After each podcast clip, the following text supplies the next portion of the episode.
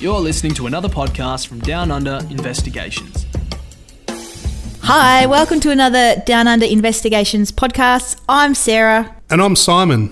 Did you know that there is approximately $27 billion worth of damage done to vehicles involved in accidents each year in Australia?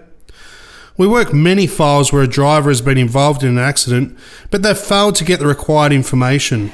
It's quite easy to get stressed and confused at the scene of an accident. So let's discuss what you should do when in an accident. The first thing you need to do is stop. Sounds obvious, right? It's amazing how often people try to avoid their responsibilities when they're in an accident. Leaving the scene of an accident will catch up with you and police will charge you. It is actually your legal obligation to stay at the scene and exchange details with the other driver. Even if the accident seems minor, we advise and the law states that you must stop. Ensure safety of yourself and others.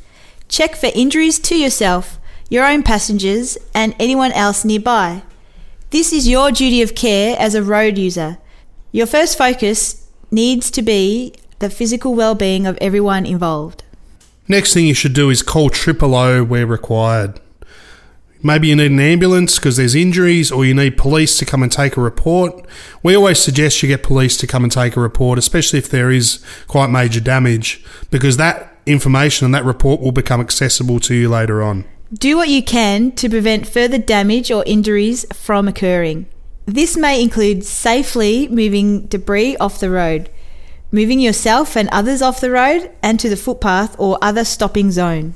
It may simply mean directing traffic around the accident. But remember, once emergency services arrive, let them take over. They're the experts, let them be involved. The fifth thing you need to do is exchange details with the other driver.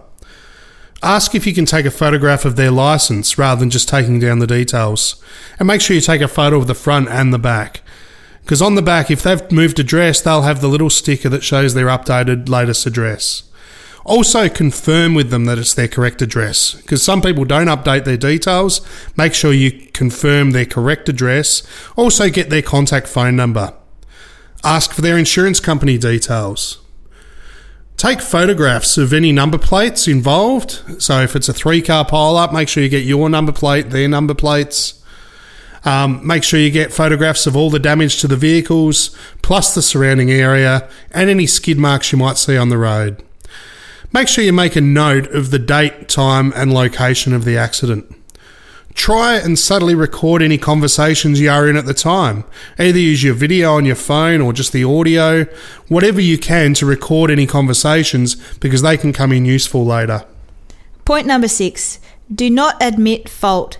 Admitting fault can void your insurance policy, even if it's obvious you feel embarrassed or threatened. Advise that you will have your insurance company take care of the matter. Let your insurance company do all the talking. 7. Find witnesses and obtain their contact details.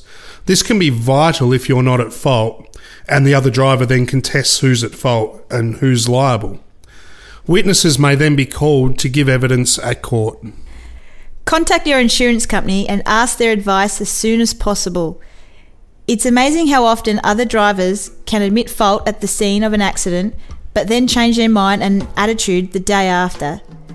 You may think they are trustworthy and helpful, but we believe following these guidelines will help protect you and put you in a great position in terms of recovery of costs from an accident. We hope this podcast has helped you a lot and look forward to speaking with you soon. For more information on how we can help, go to downunderinvestigations.com or call 1300 849 007.